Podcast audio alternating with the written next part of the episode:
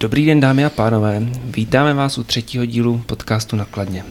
Od mikrofonu vás zdraví Zbigněk Kochola a Jakub Jiránek. Dnešním hostem je sparring osobnostního rozvoje, time managementu, autor vzdělávacího systému Predator Code, zakladatel a manažer SKS Arény, cestovatel, fotograf a teď nevím, jestli to řeknu správně, bývalý průvodčí? Strojvůdce, ale to Strojvůdce. je kousek vedle. Jaroslav Omolka. Jardo, zdravíme tě, ahoj. ahoj. Taky zdravím, ahoj. Tak, otázka na začátek, taková zahřívací. Jsi hrdý kladeňák? Já nejsem kladeňák, jsem tady z vesnice kousek vedle, ale nakladně jsem vyrost od malička, teda vlastně od jednoho roku. Takže jo, když se mi někdo ptá, odkud chceš, říkám skladná.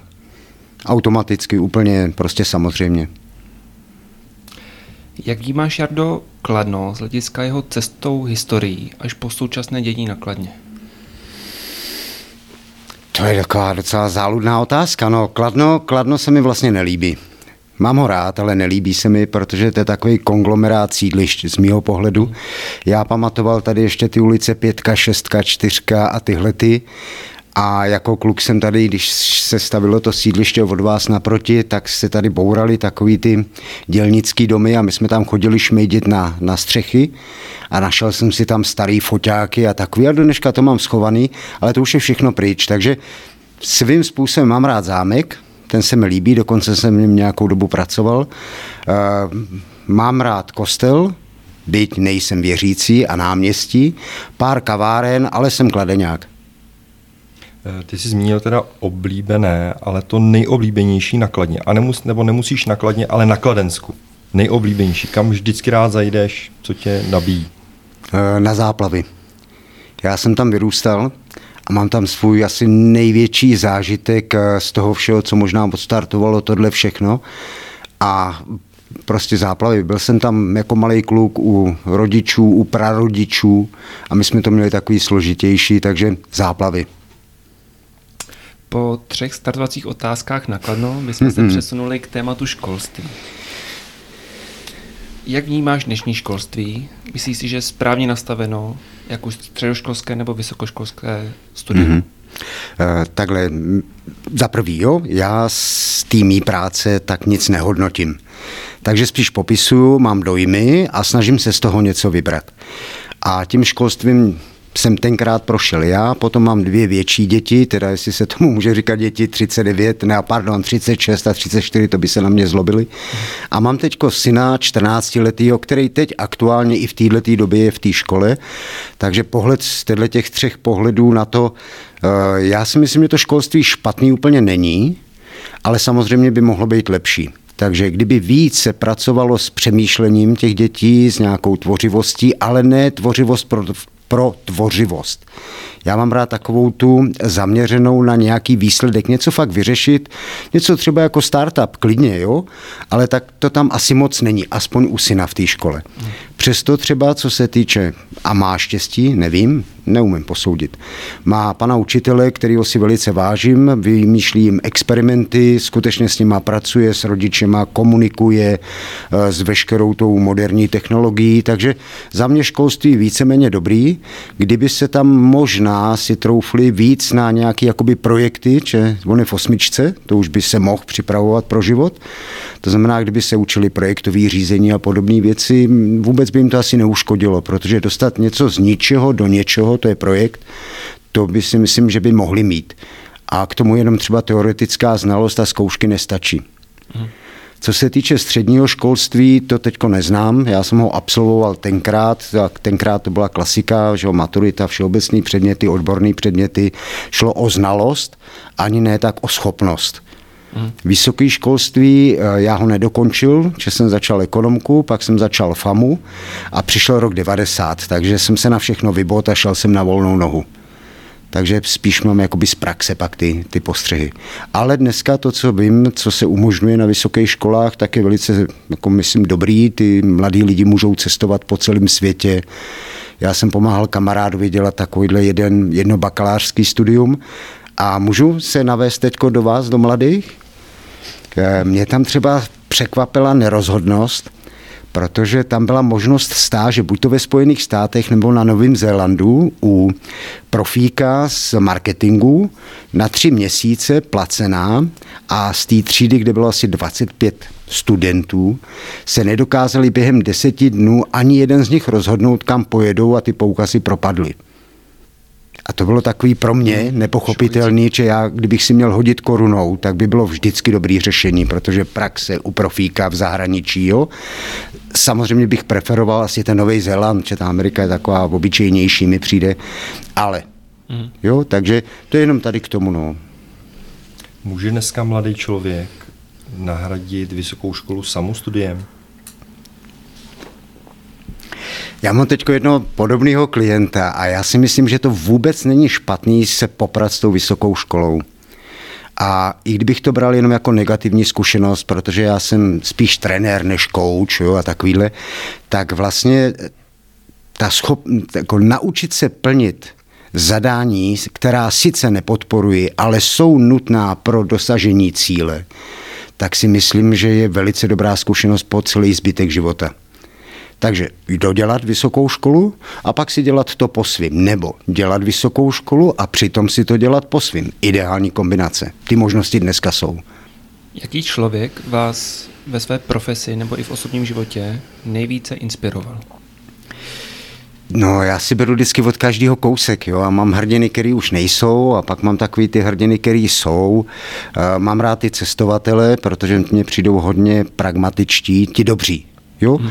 To znamená, skutečně to dokázali, skutečně se dostali z bodu A do bodu B. Teď třeba, že jo, bohužel smutný výročí, jo, pan, jak se jmenoval? Eh, já a jména. Eh, Mně se na jména Jsme na tom stejně. No, pan, pan Zikmund. 102 mhm, let. Měl jsem tu příležitost se jednou potkat.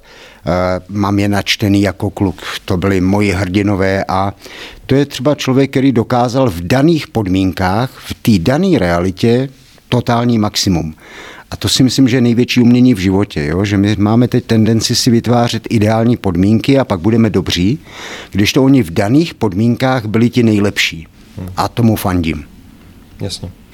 E, ty už jsi se malinko do naší generace nalez, ne, což mě, mě, to, mě to vůbec nevadí. E, myslíš si, že naší generaci od, té, od toho roční, já myslím, že ročníky byly 82, můj bratr, mm-hmm. kteří ještě eh, měli jít na vojnu, tak myslíš, že naší generaci chybí vojenská služba, základní vojenská služba? Eh, to je otázka. Je to podobné jako s tou vysokou školou. Já si myslím, že tam byly dvě výhody a nejsem fanda jo, do, do tohohle, přestože třeba inspiraci z armády si beru, to ano, organizace a podobné věci, ale myslím si, že tam byly dvě velké výhody. Za prvé, eh, skutečně v té době takzvaně fyzické oddělení od rodiny. To znamená přechod na totální samostatnost, což eh, je dobře, protože zase zvládnout to mezi cizími, nastavit nové vztahy, eh, nastavit si hodnoty, porozumět jiným lidem, že to je opravdu jiný svět. To byla jedna věc. A druhá, která si myslím, že tam byla dobrá, je eh, taková ta sebedisciplína, která byla vynucená, ale vlastně byla vysoce produktivní. Jo, tady z toho bych třeba doporučil tu knížku eh, Budíček, ustlat, nabít, zajistit, jo? Protože to je drill, který pomáhá komukoliv z nás překonat právě, když se nedaří. Že my dneska máme docela problém, a teď se nenavážím do nikoho, to má i v mém věku že jo, a tak dále. Prostě my, když máme neúspěch, tak nás to hodně frustruje, ale nemáme tam jakousi osnovu tahle ten drill je ta osnova. To znamená, když tohle splním, mám pocit, že to mám pod kontrolou, což mi dává energii na to dívat se po příležitostech. A to je můj pohled. A těch vzorů by se dalo vyjmenovat. Ale já si vždycky od každého beru to něco, co nemám a chtěl bych se od něj naučit. A pak hmm. ještě dělám to, že když si to přečtu, to je ta teorie a praxe, tak to fakt zkouším sám na sobě. Protože těch teorií je dneska tolik, že a Tady padlo ještě jedno slovo, já nevím, co je dobře a špatně. Já vím, co vede k výsledkům a takhle já se dívám na svět. Uh-huh. Co byste doporučil mladému člověku, který právě vystudoval a neví, co se životem? To je mi ho líto. Ne, jo. Eh, já bych potřeboval ještě tak tři na ty plány, který mám.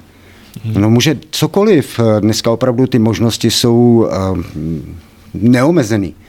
Může zkusit podnikat, ale na to bude muset mít zdroje, takže si bude muset sehnat investora. Nebo se může nechat zaměstnat, učit se tam profesi, což vždycky beru, že každý zaměstnání je vlastně dobrý v tom, že se můžu naučit něco nového. Eh, část zdrojů investovat do sebe, dneska opravdu se dá dělat eh, i v té virtualitě hodně, ať se hlavně do něčeho pustí. To přešlapování si myslím, že je zabiják. To určitě.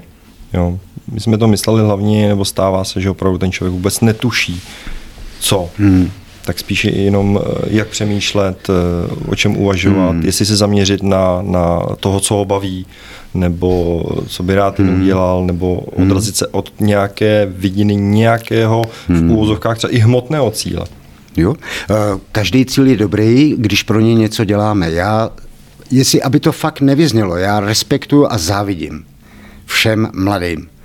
Eh, I s tím mým mladým, jo, čemu mi říká boomer, že jo, já mu říkám junior, nebo vlastně mu spíš říkám ještě prcku a tak dál, tak eh, ty možnosti jsou opravdu úžasné a je škoda, eh, že jsme malinko utekli do takové ty virtuality všech těch vizí, misí jo, a tohohle toho.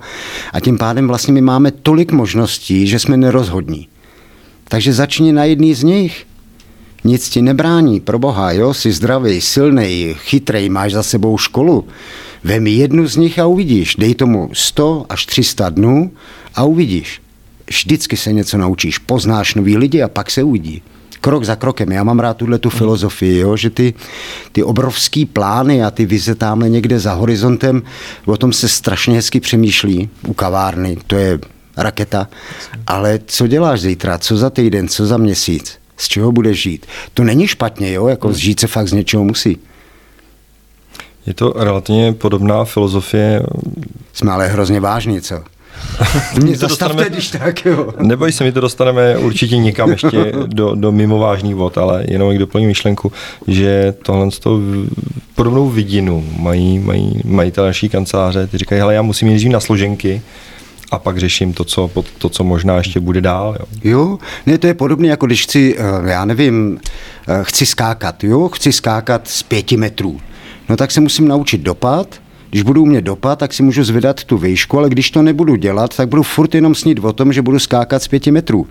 A bohužel mezi tím můžu zestárnout a už to fakt nepůjde, jo? takže to je bída. Jo? Uh-huh, uh-huh. Takže fakt zaměřit se na cokoliv, kdyby si měl hodit tou korunou, ale ten eh, výlet Nový Zéland uh-huh. anebo státy a prostě vyrazit. Je mladý ten člověk, má spoustu energie, učí se rychle, do 30 let je to raketa, jo? tak to pojďme využít. Jo, a čím díl bude váhat, tím víc vyhasne. Moje zkušenost.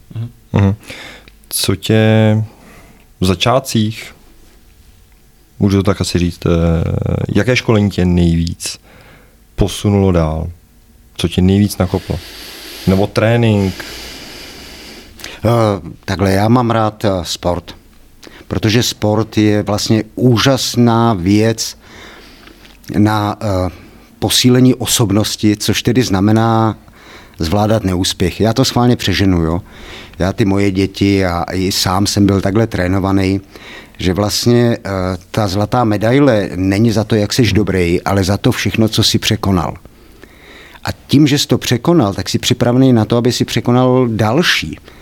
A dneska trošičku se snažíme všem zametat cestu, dávat překážky z cesty, ale při tom překonávání těch cest mobilizace sil, houževnatosti, odolnosti proti stresu, zátěži, nejdůležitější kvality pro přežití. Já mám tuhle filozofii, jo, že vždycky jde o přežití, takže nevnímám přežití jako přežívání, což je, myslím, ten plný šuplík dobrých nápadů a nerozhodnost nad tím. Jo, to je sotva přežívání. Hmm až mi něco svitne, no, kdy, jo. Takže vidím to takhle. Viděl bych to jako z těch vnitřních zdrojů, jsou to sporty a myslím si, že mi hodně pomohly. Plus ty cesty, to znamená, to už zase byla ta, ten kontakt s jinou kulturou a tak dál. A už ta ala pan Zikmund přežít v daných podmínkách v dobrém slova smyslu. Jo? To znamená dostat se tam, kam jsem chtěl, se zdrojema, který mám a vyřešit situace, které nastaly. A mám rád ještě jednu filozofii, taky dneska, jestli fakt s rezervou, jo, k těm mladým, já kluci se omlouvám. Ne, v pořádku, my to bereme Ale tohle. dneska se to hodně staví takový, že alfa je dostat se na vrchol. Uh-huh. Ale pozor, vy se máte dostat ještě zpátky A abych se dostal zpátky, musím mít rezervy. K čemu jsem na vrcholu? Jo, mám rád firm Everest, na čtených spoustu knížek, mám kamarády horolezce. I jsem už viděl sušený turisty. Jo, to jsou takový ty, co tam nedošli. Mm-hmm. Nenosí se dolů, je to strašlivě drahý, pojistky a tak dále, jo, zabezpečení technologicky. Ale k čemu jim to bylo? Ty, co sešli dolů a mohli říct, na tohle si dej pozor, na tohle byli silnější, mohli jít na další kopec, to je síla.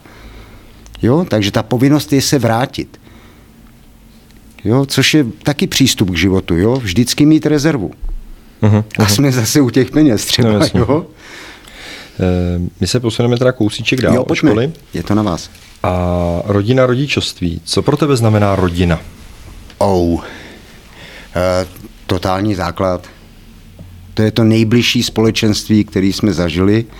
Já jsem třeba z domova utek taky skoro v těch 16. Tím, že jsem se dostal na Intr, tak jsem zjistil, že to přežiju sám a začal jsem si hledat svoji cestu.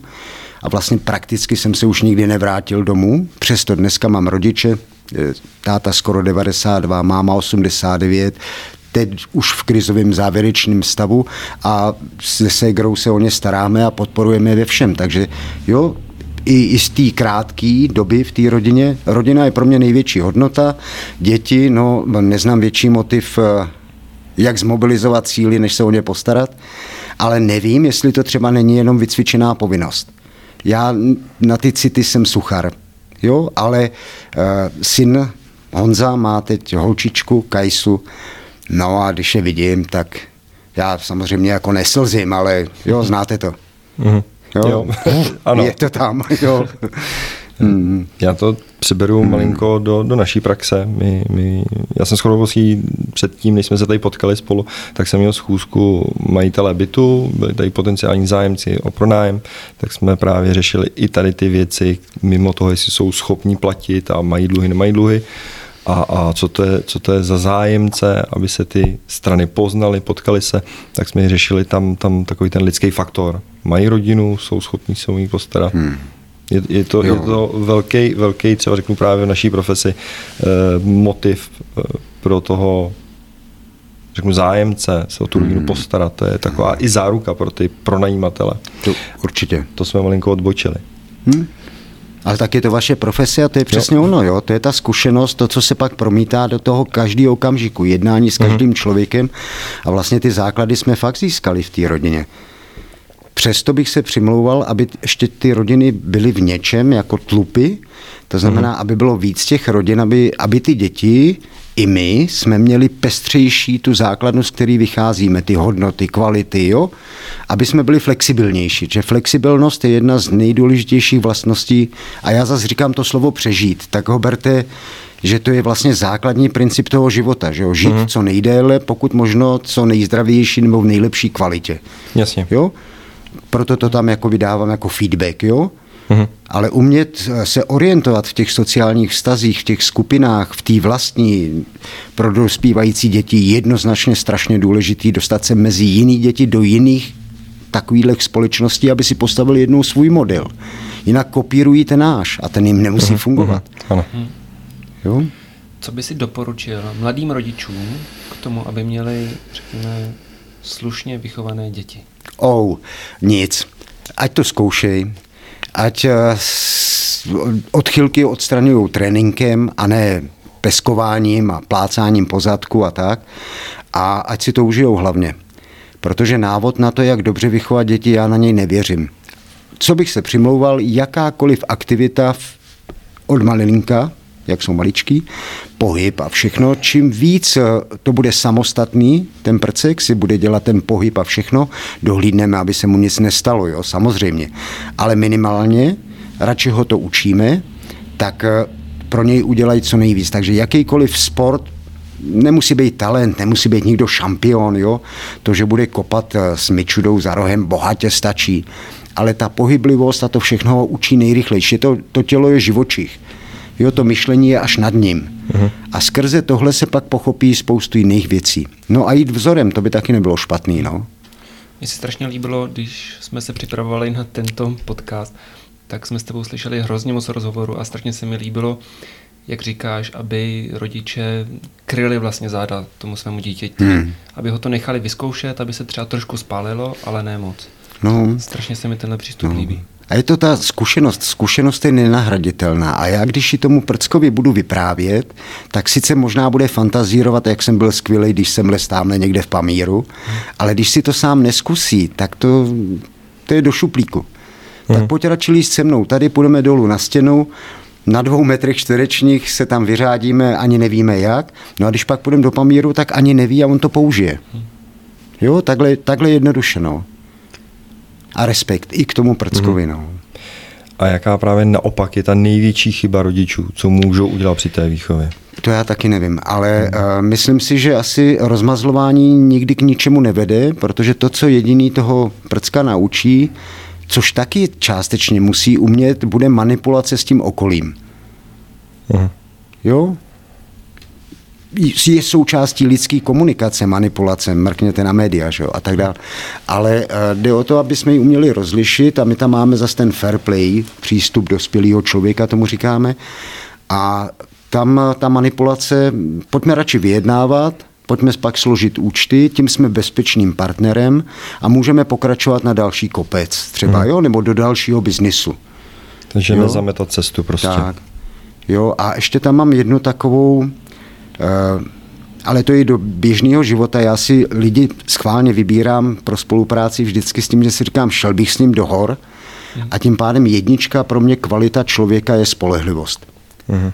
Když se na něj můžu spolehnout v dobrým i zlým, to znamená, neříkám, že nepovolí, ale dá mi vědět, že povolil třeba to lano, jo? Uh-huh. Tak dobrý, s tím se dá dělat, jo? ale jestliže jednou je modrý, jednou je zelený, pak je červený, pak je mm, oranžový, mm. naslibuje modrý z nebe a vymlouvá se špatně. Radši míň takových lidí, spolehlivých, než tisíc lajkerů, který pak přeletějí k někomu jinému. Jo? jo, určitě.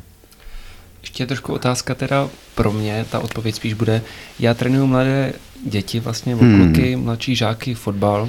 Super. A stává se mi, že mi přijdou ambiciozní rodiče na trénink nebo na zápas, stojí za tím klandrem a myslí si, že vědí nejvíc nebo nejlíp, jak se hmm. vlastně hraje fotbal a křičí nebo hmm. kecají do toho. Kecají mi do toho, jak se vlastně to její dítě má pohybovat po tom hřišti.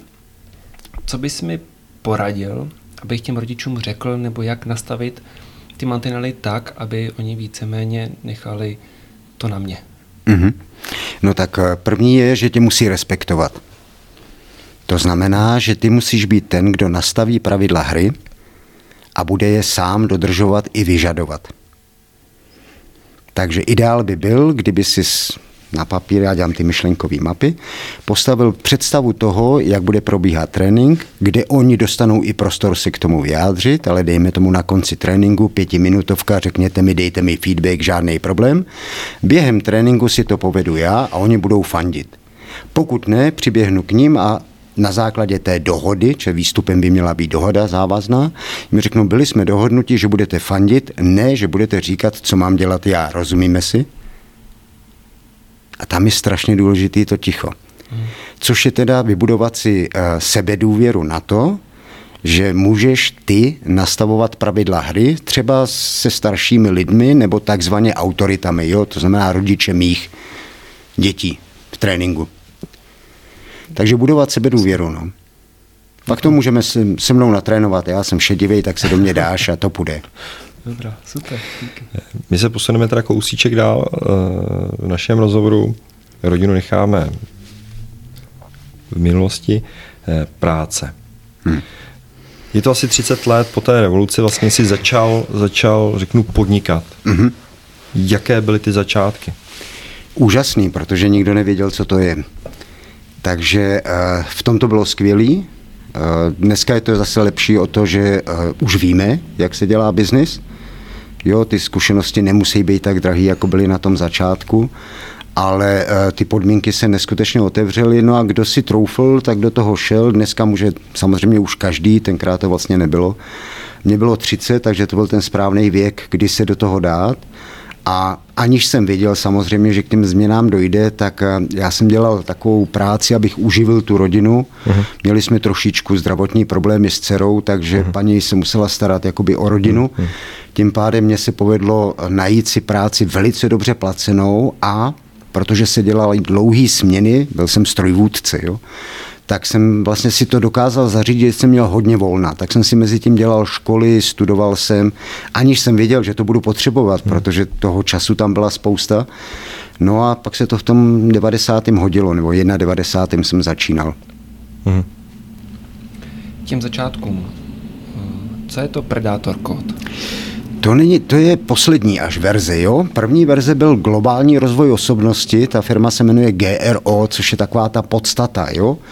A ten globální rozvoj osobnosti byl v těch devadesátkách, kdy se to začínalo otevírat a globalizace se teprve připravovala.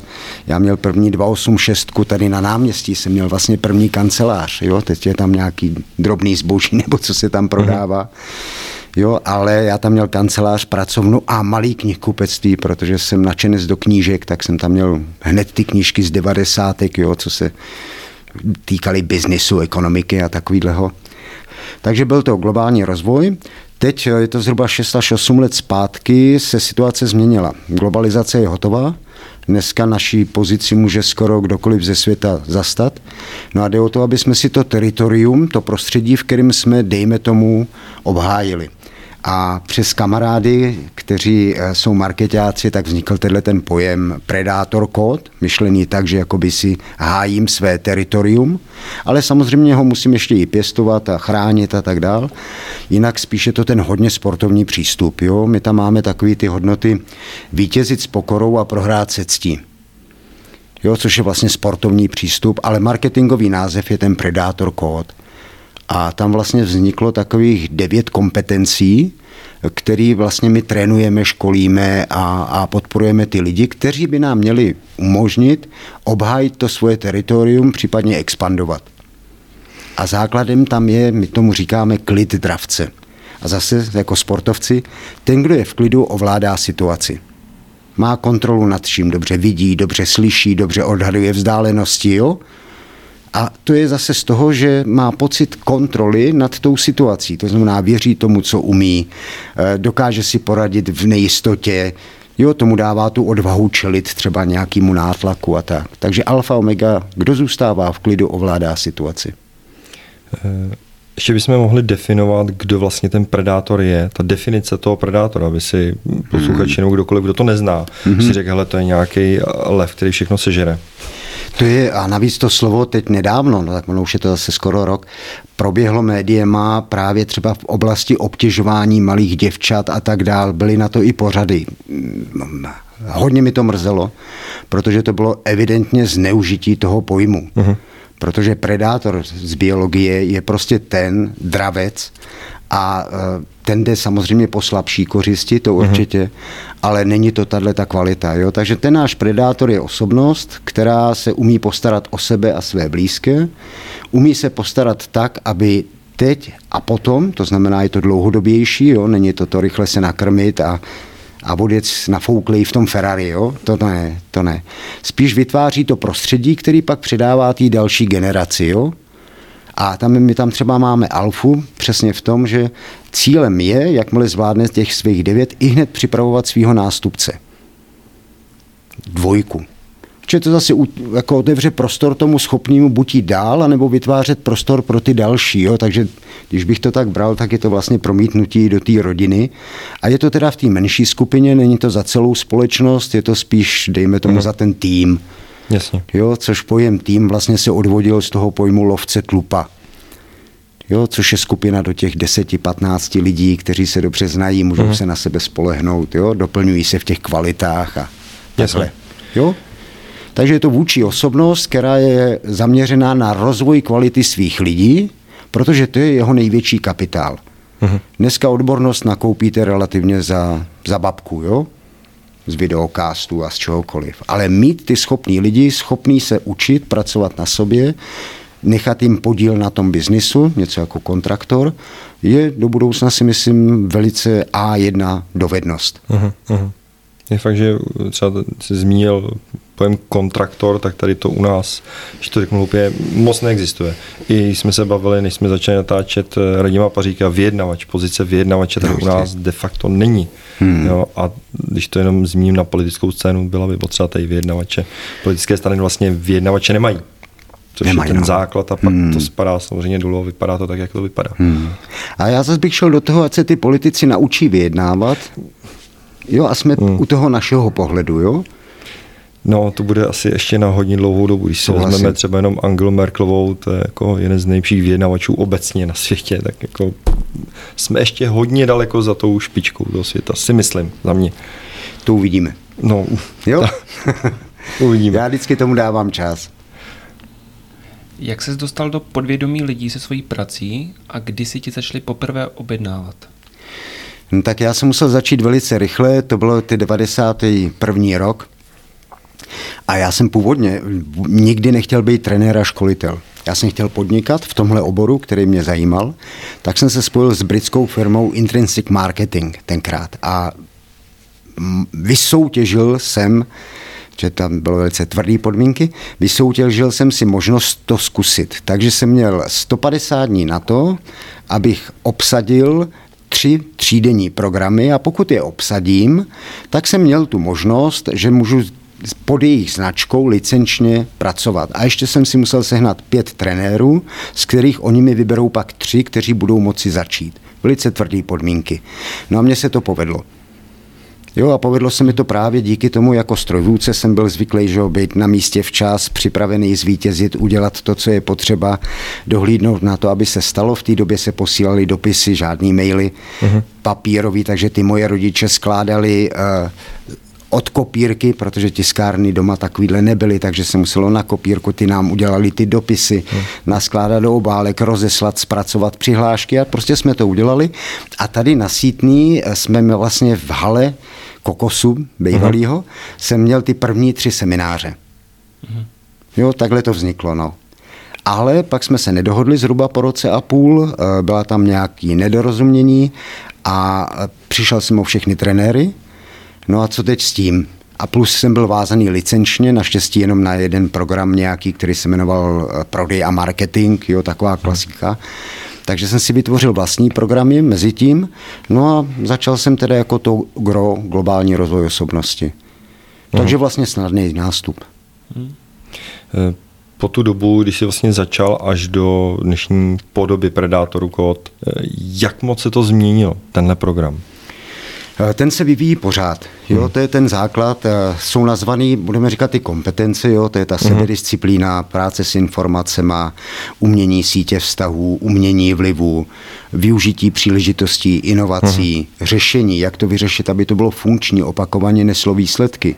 Rozhodnost, dobrý, dobrá rozhodnost je jenom ano nebo ne, všechno ostatní je odklad. Jo? Hmm. No a samozřejmě vytrvalost, to je to další, jo? dotahovat věci do konce, tak se flexibilně přizpůsobuje nástrojům a tomu všemu, ale principiálně jsou to vlastně uh, disciplíny, které se dají natrénovat, mění se ty podmínky prostředí, uh-huh. ale ty jsou věčný. Spíš se mění ten kontext, jak to využít. Uh-huh. Takže to se vyvíjí. Uh-huh. Uh-huh. Jasně. Ehm, nakladně si říkal, že už si přednášel a kdyby si měl vypíchnout ty pro tebe, řeknu, nejzajímavější osobnosti, koho hmm. si tady jako skladna trénoval, školil, dělal si eh. mu kouče, sparinga. Hmm. Ale takhle, eh, co se Kladna, přímo Kladna týče, tak tady mám pár přátel, s kterými dělám a úmyslně je nebudu jmenovat, protože Jasně, dobře. to je jejich. Uh-huh. Co se týče, uh, jak se to říká, že doma není nikdo prorokem, uh-huh. takže uh, největší procento zakázek mám všude okolo uh-huh. a uh-huh. kladenské firmy prakticky nedělám. Firmy. Uh-huh. Jednotlivce ano, ale uh-huh. to mhm. je spíš tady na té úrovni. Jasně. A z takových eh, oblastí, třeba oblast autosportu je pro mě velice atraktivní. Jo, sportu jako takového. Eh, jsem ve financích, jsem v bankovnictví, jsem i ve výrobě. Jo, za těch 30 let jsem prošel škálu všeho a jsem schopen svým způsobem těch devět kvalit eh, vlastně vždycky promítnout do praxe toho člověka. Že tam jde o to, aby to uchopili, jo? to není nějaká teorie, uh-huh. ale jde o to, aby i ten mistr výroby opravdu měl ten denní záznam, měl ty sdílené informace, Jo, takže je to spíš o tom přizpůsobit ty principy do toho uh-huh, oboru. Uh-huh, uh-huh. Jasně, rozumím. No a ta šířka těch oborů je obrovská. No. Komu by si doporučil, aby si objednal tvoji práci? No samozřejmě každému. Teď bych to bral jako nadsázku, ale já bych to spíš otočil. S kým se mi dobře dělá, jo? To znamená, dělá se mi dobře s lidma, který mají už nějaký záměr a můžou všechno to, co v tom programu, a to nejsou programy jako přednášky, jsou workshopy, jo?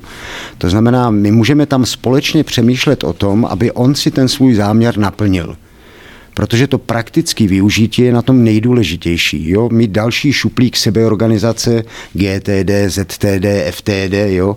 k čemu mi to je, když s tím vlastně nevydržím dělat.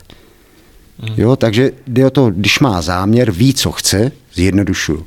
Dneska ještě doporučuji, měl by ještě vidět, co bude potom. To je to uh, z vrcholu dolů a na mhm. další kopec, no tak už se vlastně už na té první cestě připravuje na tu druhou, což si myslím, že je nejrozumnější. Jo? Takže je to zaměřený na, na ten rozvoj nad něčím konkrétním. Jo? Není to vyprávění o tom, jak si plánovat čas. Jasně. E, obrázek. Mám obchod. Už nějakou dobu funguju, ale opravdu netuším, kam se mám ubírat, jak se mám stanovit ten cíl, co se týká příjmu, jestli chci expandovat, nechci expandovat. Hmm. Jak si mám stanovit cíl? No tak určitě se zastavit, ale vypadáš v pohodě, takže asi máš čas se zastavit. No a nebo si tam dát ten, eh, to zadání, dobře, tak kde chci být, kam tak vidíš, za tři, za pět let? Můžeš to vzít třeba podle prcka, jo? Uh-huh. Asi až půjde do školy, co bych chtěl. Jasně. No a tam bych začal od toho cílového stavu, bych začal odvíjet to, jak se tam dostanu. Uh-huh. Ale dal bych si tam kritéria protože cíl bez kritérií se těžko k němu míří. Jo? Můžou to být ty zdroje, peníze, může to být to prostředí, to znamená dům, byt, nevím. Uh-huh. Jo? Může to být i místo, to znamená, kde bych třeba Jasně. chtěl, aby buď děcko studovalo, nebo my bychom chtěli žít dneska díky digitálu. Možná bychom mohli být někde v lese zakopaný, jo? Já nevím, jaký máte sny, jo? A teď jsem to myslel obecně. Ne, ne jo, na sebe. rozumím. Naštěstí my víme, kam jdeme. Ne, super, jo, ale přesně, jo, tak zapíchni na tým, já mám rád to cestování, uh-huh. jo, a vždycky se mi lidi ptali, hele, a proč si jel třeba na západní Saharu, jo? Já říkám, no, protože jsme chtěli někam jet a já jsem chtěl, aby malý ten prcek, aby viděl teda i kousek Afriky, samozřejmě Kenia a Tanzánie by se mi líbily víc, uh-huh. ale na to jsme neměli dost času, takže jsme to museli vzít z druhé strany. No a uh, když jsem tam na to asi tak koukal a odhadoval ten čas, tak jsem si tam všim, já to věděl samozřejmě, že mapy mám rád, je tam obratník raka. Uh-huh. A já jsem v červenci, to je rak. No tak jsem tam zapích špendlík a od toho špendlíku jsem začal hledat, co to znamená se tam dostat. Jo, vždycky od toho cíle na start. No a tam jsem zaměřil pozornost. A když udržíme pozornost, tak se většinou k výsledku nějakému dostaneme. Hmm. Když budeme chytrý a budeme se učit po cestě z chyb a od těch nejlepších, tak se tam dostaneme s nás. Bez úrazu, jo? Takže nějak takhle, no. Takže zapíchnout špendlík, udělat rozhodnutí, což je důležitý. A to je možná to, o čem jste mluvili, že my těch možností, my máme dneska ten svět celý, jo, když si to tak představím. Uh-huh. Ale kam? Kde začnu? Jo? Vlastně. Tak tam píchni prst a jdi a uč se, otevřený oči, poslouchej, uč se od místních, nečti jenom Google, jo? Já třeba, když jsem poprvé vyrazil do Iránu a četl jsem si, co je tam bezpečný, tak prakticky tam nebylo bezpečný nic. Já jsem projel i ty nebezpečné zóny. Úžasný lidi za mě, zatím nejkrásnější země, co se týče jak přírody, tak lidí. Uh-huh. Pro mě. Jo? A ale to bych nevěděl, jo? Kdybych si čet Google a, a podobný, no tak bych radši tam nešel. Hmm. E, I jako trenér se musíš stále vzdělávat. Je teď pro tebe něco, nějaká vidina nějakého vzdělání, který by si ještě chtěl, nechci říkat dosáhnout jako hmm. nějaký titul, to ne, ale e, jak se vzděláváš momentálně? No, učím se furt, ale to zní jako fráze. Jo? Takže učím se z praxe, učím se od těch lidí. Včera jsem měl třeba schůzku s jednou úžasnou osobností, zase ji mhm. nechci jmenovat, ale člověk, který dokáže v rámci uh, mezinárodních věcí v oblasti teda já nevím, výroby a podobných, jo, prostě vytvořit podmínky, neskutečné věci. Úplně obyčejný člověk. Jo, mm-hmm. nikde mhm. se nefintí a takový. Eh, já teď jsem si chtěl podat přihlášku na žurnalistiku, ta mě zaujala, protože mám rád mhm. zpravodajství a podobné věci a jako jo, esence, jako vytáhnout z té situace tu podstatu, popsat ji, nazdílet. No ale tam jsem se dozvěděl s malérem, že budu muset udělat eh, i na, bato, na to první, na to bakalářský zkoušku z angličtiny a to je moje slabé místo, takže jsem si našel učitele angličtiny. No a protože teda to chci psát víc a víc, tak jsem zjistil, že i s tou češtinou se občas peru, tak mám doučování. Fakt jsem si dal senior doučování, hmm. jsem zvědavý, jaký to bude, máme se teprve teď potkat. No a pak se věnuju focení a filmování a začínáme čím dál tím víc jako zajímat i film, jak se dělá dobrý scénář. Aha. Tak jsem se přihlásil na nějaký kurzy na scénáře a psaní, tak uvidíme. Uh-huh. Čili jako bloger jsem jakž tak něco ještě psal, uh-huh ale teď už dlouho ne, takže abych se nenudil, tak jsem si tam dal tyhle ty věci. Je, je strašně zajímavý, když jenom se zmínou, vlastně děláme ten podcast relativně krátce, tak uh, třetí díl, třetí osobnost a vás tři vlastně, když to můžu takhle říct, Matě, uh, Radka, tebe, uh, spojuje vlastně velmi, velmi, spojují velmi podobné věci stále člověk se vzdělává, má nějaký zájem, někam jde, hmm. ví přesně kam jde. Eh, kdyby jsme to vzali úplně od, nebo do morku kostí, bychom rozebrali vás tři, tak ta kostra je relativně řeknu úplně stejná. Jo, takže já doufám, že, že si hmm. z toho posluchači vezmou opravdu eh, to, to, to nejzajímavější a, a vidí to taky. hmm. to je jen tak jako jsem odbočil. hmm. A ono, když ten, ten, já mám rád ty obrazy, ta kostra je nádherná, že to, uh-huh. to je to, na čem to všechno je. To umožňuje ten pohyb. Já dělám teď to cvičení pro starší a pokročilý 38 speciál uh-huh. jo, a takový. A máme to postavený v první řadě na pohyblivosti, že jak uh-huh. stárnem, tak, tak tuhnem. A když už jsme pohybliví, tak je dobrý k tomu ještě mít sílu, kam až to jde. Jasně. No a když už máme tu pohyblivost sílu, tak ještě i vytrvalost. Jo? Mm-hmm. A mhm. ono zase to dává tu energii, že když je zdravý tělo, je zdravá hlava. Jo? To znamená, já furt kombinuju tyhle ty věci. Mm-hmm. To znamená, makat na sobě, kdo mi říká, že nemůže, vždycky může. Jo?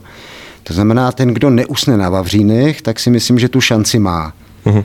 Problém dneska, aby to neznělo kriticky, popisuju, jo? to, co vidím kolem sebe, spolužáky a takhle, jo? Mm-hmm. no tak eh, ty už i, i žijou, i myslí trošku jako dětkové, jo?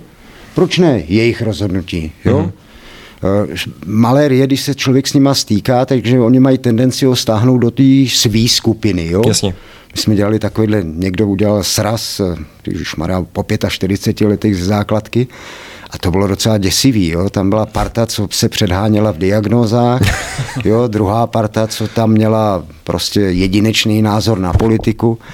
A pak tam bylo tři, čtyři takovýhle postřelený, jako jsem já, který nějak tak podnikali, jak jsme to kafe dopili, rozloučili se a šli jsme si na kafe sami. Jasně. Jo, protože to bylo dynamičtější a bylo to o něčem, co nás zajímalo, jo. Hmm. Takže i tohle ta sociální skupina, já nerad používám to moderní bublina, jo, to mi přijde takový to, hmm. ale skupina, hmm. tak eh, ta je taky strašně důležitá. Ve sportu, že jo, když ty kluci jsou kolem sebe, tak to téma je jasný. Jo. Jaký je tvůj hnací motor do práce? Mám to říct úplně na ferovku? Určitě. Eh, dneska je moderní, baví mi to, vidím tam vyšší poslání a tak. Eh, já to mám jako biznis. To je ten klid dravce.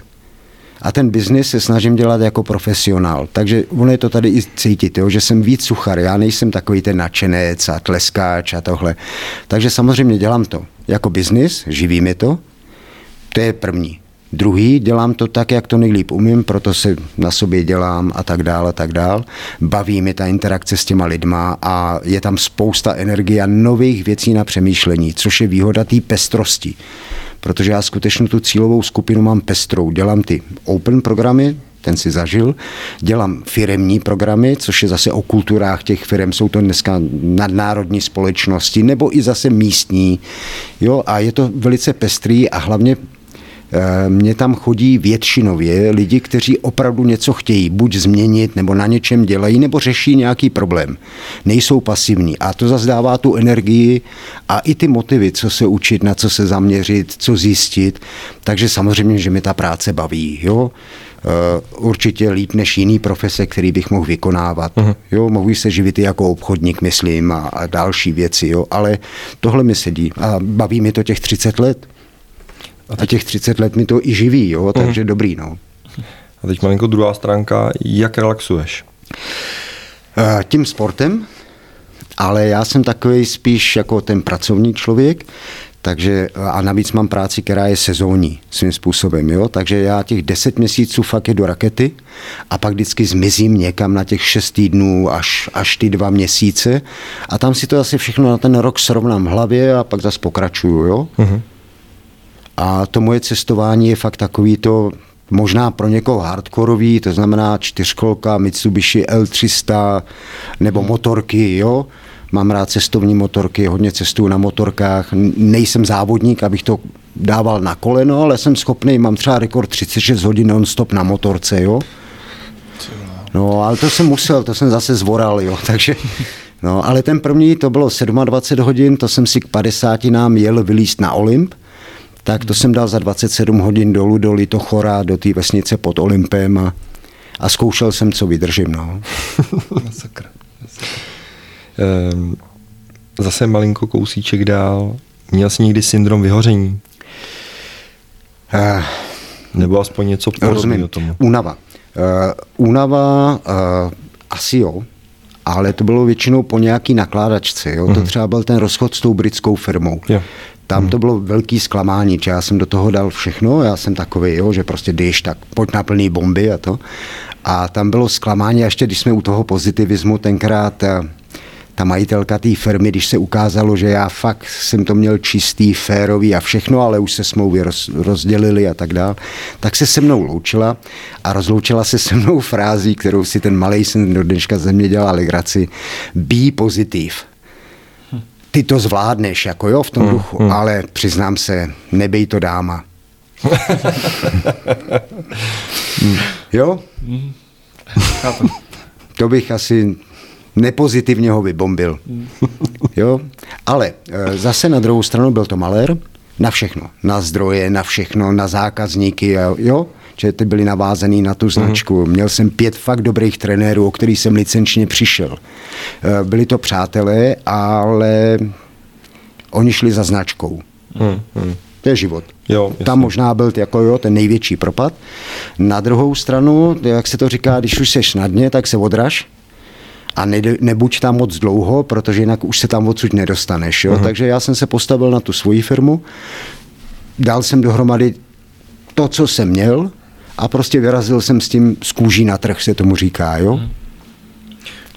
To možná bude, bude fajn navazovat na naši další otázku. Myslíš si, že náhody neexistují? Asi jsou, ale otázka je rozpoznat. Jo, eh, dneska já tomu říkám nastav se na předstih, to znamená sleduj trendy a podobné věci, ale náhody asi jsou, jako nejde naprogramovat ten život eh, na 100%. Uh-huh. Jo, já třeba měl spoustu malérů na cestách a měl jsem fakt kliku, že jsem potkal prostě lidi, kteří byli ochotní mi s tím pomoct. Jo, měl jsem třeba bouračku v Pamíru, rozlámal jsem se tam docela slušně. Byla to skála, štěrková cesta, 10 metrů říčka, kterou si přebrodil Afganistán. A tam jsem se rozbil na motorce. A fakt rozlámaný, to jsem ještě nevěděl, že, že to jsi jenom uhozený. Polejval jsem si hlavu, uh, proberu se, někdo mi polejvá hlavu a ptá se mi, odkaď seš, já říkám z Čech. Říká, to znám, já jsem sloužil Mladý Boleslavi, já ti pomůžu. No tak mi tam schoval motorku, mě nějak tak zabalil, naložil mě do auta, odvez mě do Chorogu, kde je jediná nemocnice na celý Pamír. A to všechno nezištně, jo? To je, to je náhoda. Mm. To, jo, to, to nenaprogramuješ, abys tam potkal. Jo, a takových jsem měl víc malérů. Jo, takže ale co je důležité, zase se třeba odzorientovat v těch lidech. Jo, protože jsou lidi, kteří, ale jsou všude dobrý i zlí, jo, tak rychle rozpoznat i zlí, pokud možno se jim vyhnout, My u nás děláme tu krafmagu, že jo, a tam je základem sebeobrany je nemuset jí potřebovat. Jo. jo, to znamená radši se tomu vyhnout, Jo, nejvíc malérů je ve velkých městech a kluci, že jo, co dělali Václavák a tak. Jo. Na vesnici, no tam loupežník těžko bude, jo, tam by ho ta vesnice ne, nenechala, jo, a já se toulám spíš mimo ty velký města, No a nebo když se dostanu do toho maléru, tak zase hledám toho, kdo není ten nejmalérovější. No a nějak z toho vycouvat. No. Už jsme to trošku nakousli. Ty si říkal, že rád cestuješ i na motorkách. Mhm. Já jsem taky motorkář, taky cestuji na motorkách. Kam by si doporučil, aby se lidi podívali na motorkách? No, všude. Zase jo, ne, ne, nehledal bych kam, zapích bych ten prst a jel bych. Já mám rád východ. Opravdu mám rád ty východní země, mám rád tu kulturu. Já nevím vlastně proč, jo? Takže rád jezdím na ten východ. Eh, Víc než třeba po té Evropě. Mhm. Jo, i když projel jsem si třeba celý sever, to byl první takový úlet na motorce, tomu malýmu jsem měl narodit, tak jsem ho měl jenom z ultrazvuku v obrázek, tak tam má ode mě vzkaz, až tam jednou se vydá sám, tak ať tam má od fotra, jakoby, jo. Nevím, jestli tam někdy pojede, jestli tam ještě ten vzkaz je, jo, to je na Kinkes Fjordenu, což je kousek vedle Nordkapu, protože to je ten nejsevernější bod. A tam je taková, nevím, jak to nazvat, taková skřínka, no a tam se dávají takovýhle všelijaký vzkazy a to, tak jsem mu tam nechal vzkaz. Jo, a tam jsem taky dojel na motorce, tam pak už se musí asi skoro 20 kiláků pěšky a mm. tak jsem mu to tam odnes a pak jsem zase jel domů a udělal jsem 3,5 tisíce, 7 tisíc kilometrů asi za, tam to bylo 8,5 nebo 9 dní. Musel jsem, no, já neměl víc času, takže... To je síla. A kam naopak by si nedoporučoval, aby se lidi podívali? Já si myslím, že jedou všude. Není nadzkušenost. Hmm. Jo, protože jako říkat, některá destinace je špatná, některá je dobrá, podle koho, kdo to hodnotí, Mhm, jo. jasně. Takže kamkoliv, fakt kamkoliv. A zajistit si uh, krejci zadek, můžu takhle lidově, jo? No, ježiš. To znamená krejci záda. Já třeba dneska na těch cestách, tak mám takovou GPSku, která teda těm domů dává vědět, ještě je to on, co na to set a takhle, že když jsi daleko, jo, a jsi tam někde, tak to je dobrý. Pak tam mám ještě takový signální tlačítko a to je zase pojistka, kdy nějaký bývalý esejesácí tvrdí, že tě do 24 hodin dostanou odkudkoliv. Nikdy jsem je nepotřeboval, takže dobrý, jo. Takže krytý záda, Eh, já jezdím solo, což je taky trochu atyp, jo, ale tak s tím druhým dobrým parťákem si můžeš dovolit prakticky cokoliv. A není, já nevím o místě špatným na světě. Nebo zatím jsem na něj nenarazil. Mhm. Jo? Nevím. Kamkoliv. Z pohledu cestování, eh, tvé práce nebo osobního života, jaké jsou tvé plány do budoucna? Čeho bys chtěl ještě dosáhnout?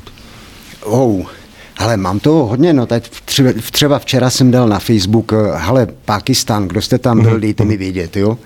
Takže já byl v Iránu, ten mám projetej celý, opravdu celý, a ten Pakistán je vedle, měl jsem ještě Afganistán, tam si teď nejsem jistý, ale uvidíme, to jako nikdo neví, jo.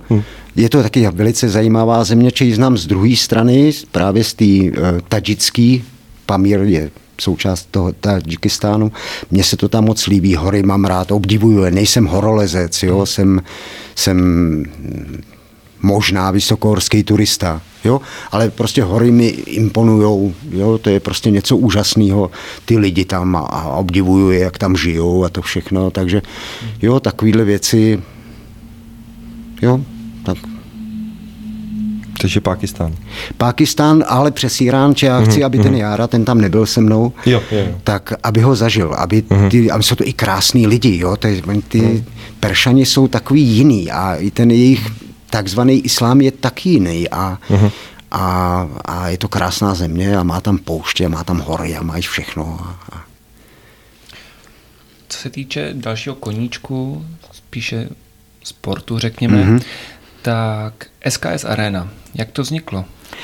Eh, To bylo strašně jednoduché. Eh, To je třeba o trenérech, jo, a tady o tom.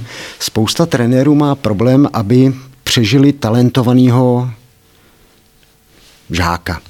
A v bojových sportech to bývala bolest.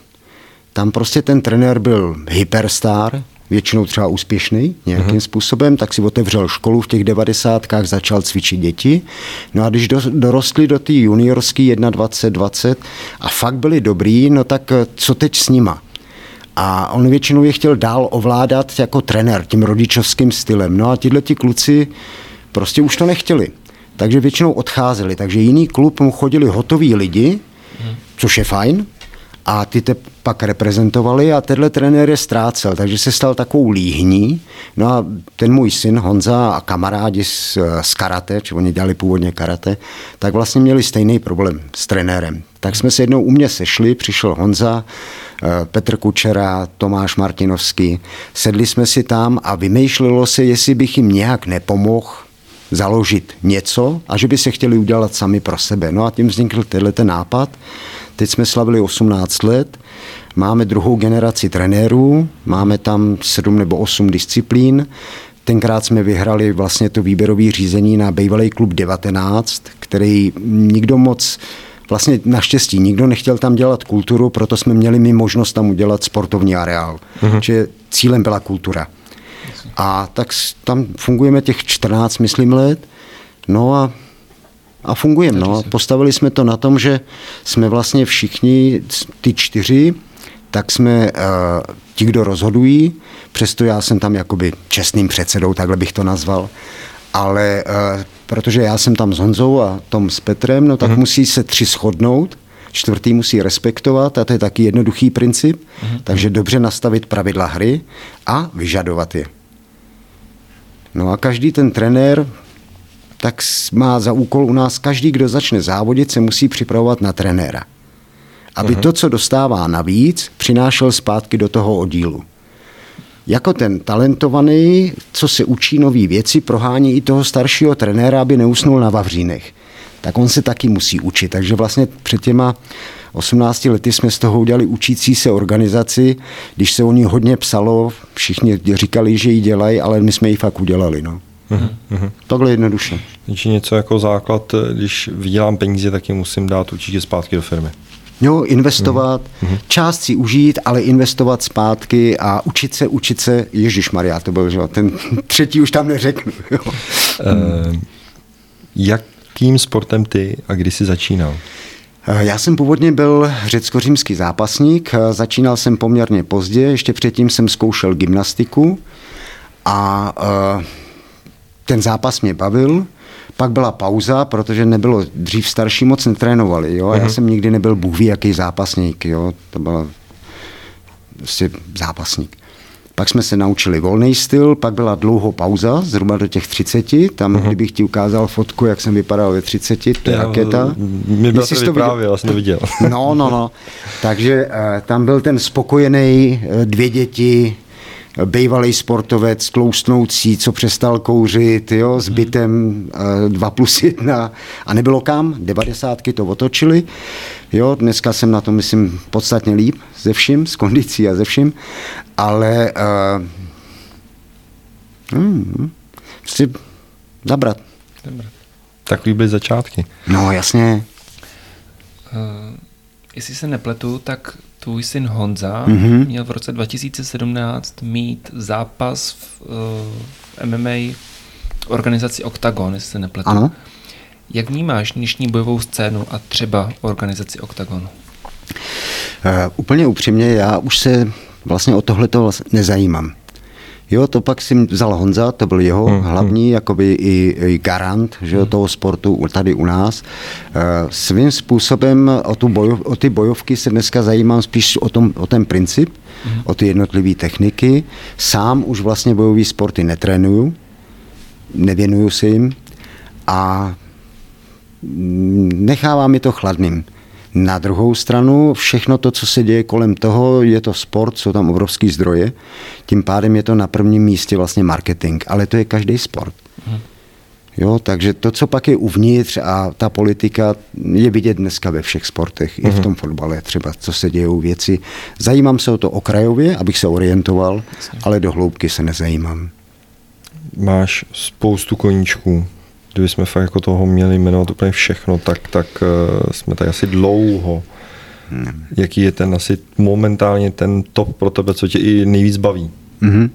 Já tam, jsou to možná dva. První je to cestování, to je prostě takový Ačko. Potom e, mám toho syna malýho, že ty velký už mě nepotřebují, že? takže to odnáší chudák ten malý. Takže třeba teď jsme si vymysleli, nebo začal s tím prcek, ale trošku se toho chytám, eh, že udělá něco jako fotokomiksovou knihu, na který se vlastně učí všechno dohromady. Má docela slušný oko, docela slušně mu to myslí, takže fotí a pro, neumí malovat, jo? Nikdy mu to nějak nešlo, ani to nechtěl. Takže ale přes ty fotografie chce vyprávět příběh a tam se vlastně na tom učí úplně všechno. Projektové řízení, plánování. My jsme to fakt udělali jako kontrakt, jo? To znamená, že on mi má odevzdat vlastně tu fotoknihu, když ji a investoval do sebe jednu třetinu ceny 13 eh, iPhoneu, takže dvě třetiny já dodám, když jako zadavatel převezmu to, co mi předá a vytvoří závazek, že podle toho ještě natočí film. Tak na tom teďko děláme a termín odezdání je 23.12. a jsme tak na třetině objemu práce. Mm. Takže jsem na něj zvědavý. Jo? A fotíme tady dole v Poldovce, mm. kladeniáci. Mm. Já tam dělám figuranta, abych ho tam nestrašil, tak tam nosím takovou bílou masku. Jo, takže jsem, jsem taková mm. jakoby postava, která tam mu dělá toho figuranta, jo, a on přes ten příběh to chce vyprávět. A teď si vzal docela slušnou ambici, když tady nahráváme ten pořad, že by tam nechtěl ty, eh, ty dialogy psát, jako se píšou v komiksu, že mm-hmm. těch bublin, ale že by je zatím chtěl zkusit dramatizovat a namluvit. To jsem na něj hodně zvědavý. To si vybral jako mm. podle mě výzvu na to, že je mu 14 let, většinu času tráví nalepený na monitoru, zbytek teda na tréninkách a ve škole. Jo. Uh-huh. Ale tak jsem na něj zvědavý. Je to fakt výzva, má ambice, chce to zkusit. Bude o to, aby se někam dostala, to je přesně ono. Nebude to dokonalý, to nevá. Ale už víš, co umíš a co neumíš. A to, co neumíš, je důležitější než to, co umíš. Uh-huh. Teď jsem si vzpomněl jednu otázku, kterou jsem se chtěl zeptat, tak se k ní vrátím. Umíš, anebo jak eh, poznáš fakt jako osobnost? Eh, já jsem s tím občas protivný, ale říkám, že lidi poznáš v krizi. To znamená, vytvářím lidem krizi. Uh-huh. Malý, větší, největší na cestách. A tam je realita. Jo, že když si tady takhle hezky povídáme, co pro sebe uděláme, to je, to je fajn. Uh-huh. Až dojdou zdroje, tak kdo z nás je bude sehnat, kdo z nás bude krejt záda, kdo z nás, fakt se na to můžeme, a to je ta spolehlivost. Jo. Uh-huh. Takže v krizi, to znamená, že i těm lidem nakládám víc a dívám se na to, jak reagují při, tý, při tom přetížení, jo, jestli teda avízují pozor nebo se přetahují, že to je taky nebezpečný. Jo. Uh-huh. To jsou zoufalci vlastně, jo, když neumějí udělat avízo. Uh-huh. Takže v krizi, no první spor, první nedorozumění vlastně ukáže, jak jsme na tom. Uh-huh. Zajímavý. No a Zajímavý. mám tam jednu z hodnot o problému první, to znamená, když ti něco na mě vadí, tak to řekni mě a nechoď s tím okolo. Uh-huh. Uh-huh. A to je jedna z krizí, která vždycky ten charakter prověří, jo? Uh-huh. Uh-huh. Rozumím. My jsme se o tomhle bavili opravdu na začátku, než jsme spustili a možná už s tím budu fakt jako otravnej, ale uh, náš momentální, jako řeknu guru se zmíňou, eh, Radim Pařík to zmiňuje i v rámci vyjednávání. Prostě, a je to jedna z vyjednávacích technik. Polož rybu na stůl, uh, prostě vylož karty, o čem hmm. se tady budeme bavit tam je pak podle mě i to přátelství, jo, to jsou hodnoty jako, jako hrom. Dneska mm. máme přátelé na Facebooku, jo, opravdu. Mm. Jo, takže když bychom brali to přátelství, to znamená někdo, na koho se můžu spolehnout, někdo, kdo o mě ví víc než ti druzí a nezneužije to, jo. I tam bych byl přesto opatrný, jo. Já dá tu rybu jo, na stůl, ano. tak eso v rukávu mám, nemusím ho použít, mm-hmm. ale mám ho tam, jo. Ústupová cesta. To jsou prostě strategie, které tam platí. Ale tady u těch přátel právě ta ta otevřenost a ten feedback je to nejdůležitější. Uh-huh. Jo, ne, je vlastně falešný to neříct tobě, když mi něco vadí a vyprávět to okolo. No jasně. Jo? Uh-huh. A když už já teda nejsem ten, komu bys to řekl, tak... Kdo jiný? No, no. Uh-huh. Takže jako přesně rodina, přátelé, ty nejbližší, jo. Dneska trošku je to naředěný, nebo trošku strašlivě všema těma sítěma a tím vším, jo. Ty pojmy dostávají jiný obsah ale já je mám rád jako vykopávky, jo? to znamená fakt přátelé jsou přesně ti, o koho se můžeš opřít, když jsi v krizi, jo? koho můžeš požádat o pomoc a on to nezneužije. Hmm, hmm, jo. A vrátíš mu to, jo? To je ten fair play mm-hmm. přístup. Jo? Určitě. Vraťme se, vraťme se k malinko zase k tomu volnějšímu tématu. Já jsem odbočil. Eh, míváš inspiraci ve filmech? Jsi, Mám jako... rád filmy, no, jo, příběh. Všechno je příběh a e, vlastně i knížka dobrá je dobrý příběh. Mm-hmm. Jo, a u těch vohnů tak jsme měli ty příběhy, než jsme to začali někam zapisovat a než jsme to začali tesat do kamene, že jo, takže příběhy mám rád a filmy mám rád, a, ale ta moje škála těch filmů je odpovídající tady tomu, jo, to znamená, jsou to ty horolezci, jsou to ty mm-hmm. dobrodružné filmy, jo, komedie třeba mě vůbec neberou, jo, to, nějak nevím, co tam mám dělat, jo, ale já jsem suchar, jo. No a spíš mě zajímají ještě ty filmy, které se to tam nepovedlo v těch příbězích, jo, protože tam se člověk může něco naučit. Máme mm-hmm. rádi hodně šťastný konce, ale e, ty jsou ten zázrak. Ale pak jsou ty špatný konce a těm z těch se dá učit, že jo? jak neopakovat chyby a lepší je se učit z cizích chyb než z vlastních, i když samozřejmě jsou to příběhy. Jo? A vždycky jsou upravený ty příběhy, aby, aby se dobře poslouchali, pamatovali a v tom mm-hmm. je mám rád. Jasně, určitě. E, o tobě na Facebooku jsem, nebo o tobě na Facebooku jsem vlastně našel, že jsi vynálezce. Co jsi vynalezl nebo patentoval? Že rád vynalézáš, patentuješ. To ne, to tam asi není. Není, jo? Ne, myslím si, že ne. Tak to tam dohledáme potom. Já mám moc, to dohledej, dokaž mi to. Jestli jsem na něco pišný jako vynálezce, tak je to taková ta představa toho, těch devíti kompetencí, protože mm-hmm. si mhm. myslím, že je takhle nikdo nesložil. To ne. A jsou propojený, kdy jedna úzce podporuje tu druhou. A já si to představuji, jako kdyby si měl kouli a ten klid je to těžiště. Takže mhm. když je opravdu uprostřed, je to vyrovnaný, tak ta koule stačí malinko a rozeběhne se a dojede nejdál. Když má to těžiště posunutý, tak eh, zastaví dřív. Prostě tam, kde je to slabý místo, třeba v té sebeorganizaci. Jo? Uh-huh, uh-huh. Takže to je spíš takový, ale to není ani patentovaný, ani nic. Nemám vynálezy. tak to se musím podívat. No, mrkni na to, mrkni na to, ale myslím si, že ne. Teď trošku z našeho oboru. Investuješ do nemovitostí? Eh, do té svý. Neinvestuju. Mm. Jo? A nejsem eh, v tom mém podnikání, nejsem jakoby investor. Připravuju se na to, protože chtěl bych hledat další generaci a podobné uh-huh. věci, nebo i zajímavé technologie, ale vždycky to bude jakoby v tom proudu, já mám rád příměr vody, uh-huh. bude to v tom proudu toho vzdělávání. Jo, to znamená nějaká možnost té digitalizace a dalších věcí. Uh-huh. Takže spíš do toho budu investovat jako do biznisu, než jako do nemovitosti, jako do renty. Uh-huh. Zjednodušuju. Jasně, jo? jasně, jasně. Jo? A, a já už tolik nepotřebuji naspořit v mém věku. Jasně. Jak ty vnímáš dnešní realitní trh a řeknu nás jako realitní makléře? Jakou máš zkušenost?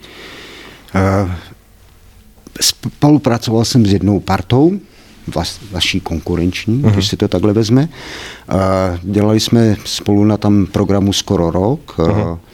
Profíky v tomhle oboru mám rád a myslím si, že jsou tam velice důležití, protože já jako amatér vlastník něčeho eh, nedokážu vytvořit takové podmínky a zajištění, ať už je to pro nájem, prodej nebo cokoliv, jako umíte vy profíci.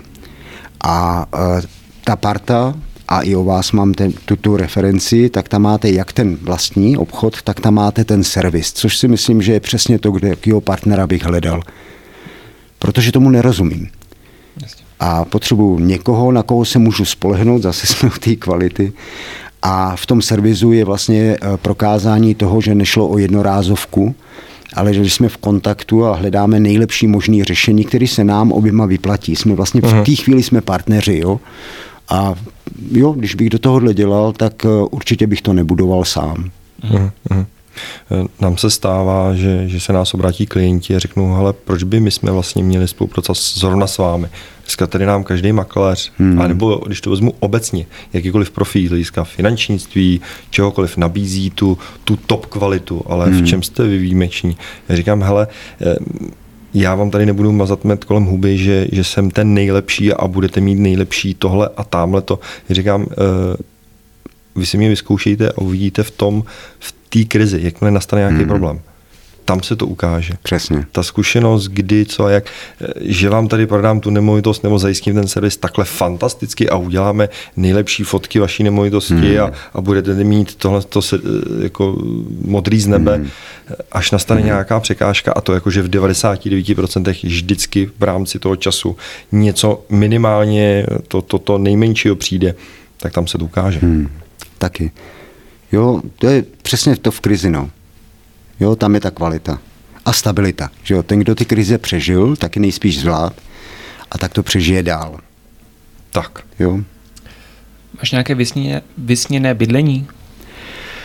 Ja, skoro, skoro jo. Já jsem klasika, že jo. Vybudoval jsem dům pro rodinu, který dneska je mi úplně k ničemu. Ne, ne, není.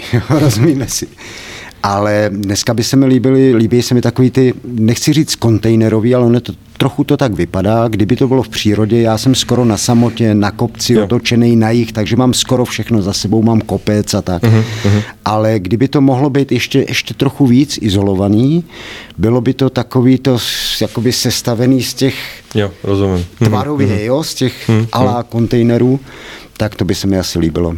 Líbí se mi ten prostor jako vít z toho domu rovnou do té zahrady. Mám zahradu, nechal jsem mít celou kolem zarůst, takže nikdo dovnitř nevidí a já jsem tam takový jak, jak, jak na samotě u lesa. Super. Jo, takový, ale Jasně. je to zbytečně velký, jak se to buduje jako mm. rodinný. Dneska už ten model je trochu jiný, že? Mm-hmm. takže... Mm-hmm. Rozumíme. My jsme zřadili novou rubriku, Máme to pro sebe nazváno jako na dopisy diváků. Hmm. Eh, bohužel jsme s chudokostí se Zbíňou zase společně, jeden druhýmu mu to eh, řekl a vlastně jsme na to přišli oba ve stejné chvíli nezávisle na sebe. Hezky. A eh, takže máme jenom pár dotazů, fakt jako pár, jako dva, co jsme tak jako stačili, stačili vykomunikovat. Tak, první dotaz. Co mi si změnil na dnešní mladé generaci? To je poměrně těžká otázka. Hmm. Já neřeknu, co bych změnil, já řeknu spíš, kam bych zaměřil její pozornost. Uh-huh, uh-huh. Možná bude z druhé strany hmm, odpověď. Hmm, pořádku. Určitě na to, aby uh, budovali svoji odolnost, jak fyzickou, tak psychickou.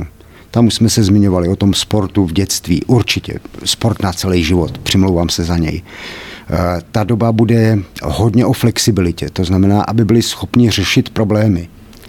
Aby uh-huh. nehledali řešení, které už existují, ale aby se učili za pochodu. To znamená i ten proces učení, aby byl co nejefektivnější. A aby brali výzvy, protože eh, těch výzev, ty výzvy bude a tam jsou dva, dva přístupy k výzvě. Buď pasivita, počkám si, jak to dopadne, nebo rychlá orientace a využiju ty příležitosti. A já bych té mladé generaci, a, a nevím, co tím tak přesně nazýváme, ale snažím se i toho syna, i Honzu, Andu jsem takhle ved, prostě jdi si za svým, sice tě ze zadu kreju, ale to neznamená, že to bude na věky, osamostatni se, postav se na vlastní nohy, nauč se řešit problémy a přežiješ všechno. Jo, takhle zjednodušeně. Dneska si myslím, že hledáme ty zázraky, ty sny, hledáme to nejlepší možné řešení, ale pust se do řešení, který zvládneš a, a příště udělej lepší. Flexibilita. Uh-huh. Tu vidím jako budoucnost. A i flexibilita toho těla. Uh-huh. Jo, to by byla taková asi... A učení se do toho patří. Jasně, jo? jasně. Druhý dotaz. Je Predátor kód pro všechny? Je pro ty, kdo chtějí na sobě makat. Není návod. Hmm. Jo, je to princip, jak eh, zvládnout těch devět okruhů produktivnějš s nějakým eh, možným výsledkem. Všechno je to tam nastavené na měření. Jo? To znamená, není to to, že jsem nadšený z toho, jak to zvládám, ale to, že to zvládám, přineslo tohle. Jako ve sportu. Jo? Výkon, když my říkáme, že je amatér, ten, když má dobrou náladu, má dobrý výkon. A je profík. Ten má dobrou náladu, když má dobrý výkon. A to je úplně jiný zaměřený všeho. Jo? Uh-huh. Že ten se raduje z výsledku. Tím pádem není závislý na tom, jestli fouká, nefouká, někdo mu tleská nebo netleská. Uh-huh. Jo? Uh-huh. Takže mám rád ten jako profi přístup v dobrým slova smyslu. Jo? A je to opravdu určené pro všechny, jako ve smyslu, hele, nedělám sport, chodím opravdu do zaměstnání, mám rodinu, ani nevím, jako jestli někdy by jsem někdy chtěl podnikat nebo se cokoliv. Hmm. Pokud chceš být lepší v tom, co děláš, přijď. Mhm. Pokud jsi s tím spokojený, tak to neřeš. Jasně. Jo? Že učit se do šuplíku je na nic. Jo, takže až narazíš na nějaký problém, bude třeba jeden z okruhů těch devíti, který jsem tady jmenoval, no tak si zjistí víc A přijď a uvidíš. Jo, že tohle to řeknu, Mhm.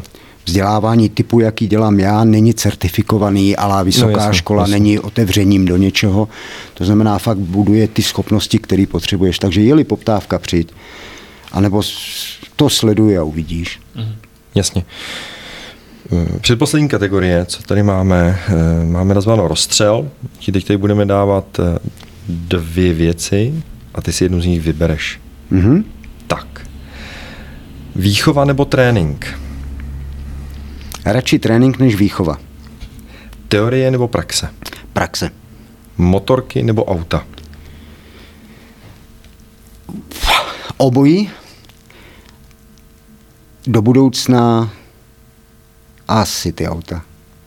SKS Arena nebo Predator Code? Eh, v Predátor. Sportovci nebo manažeři? Sportovci na manažerských pozicích. Cigareta nebo doutník? Oh. Doutník lepší bez. Krav Maga nebo box? Box. Psaní nebo sledování filmů? Psaní při sledování filmu. Modní fotografie nebo krajinářská fotografie? Eh, Mám rád tu krajinu, ale já fotografii mám postavenou jako obraz. To znamená, i dobrá modní fotografie může být špičková. Jídlo je pro tebe palivo nebo rozkoš? Palivo. Eh, Vědět, co se stane za 10 minut, anebo vědět, co se stane za 10 let? Za 10 minut u mě už. Dobře, děkuju. Eh, Poslední dvě otázky. Jedna věc, kterou by si změnil na dnešním světě. Já jsem spokojený, já bych nic neměnil. Eh, Podpořil bych eh, víc investic do zdraví lidí, ale nemyslím tím prevenci takovou, která teďko letí, ale myslím tím kondici. Mhm.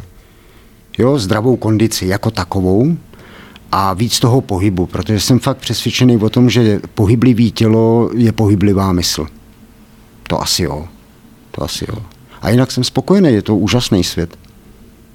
Nebyl ten můj lepší, určitě ne. Mhm. Mhm.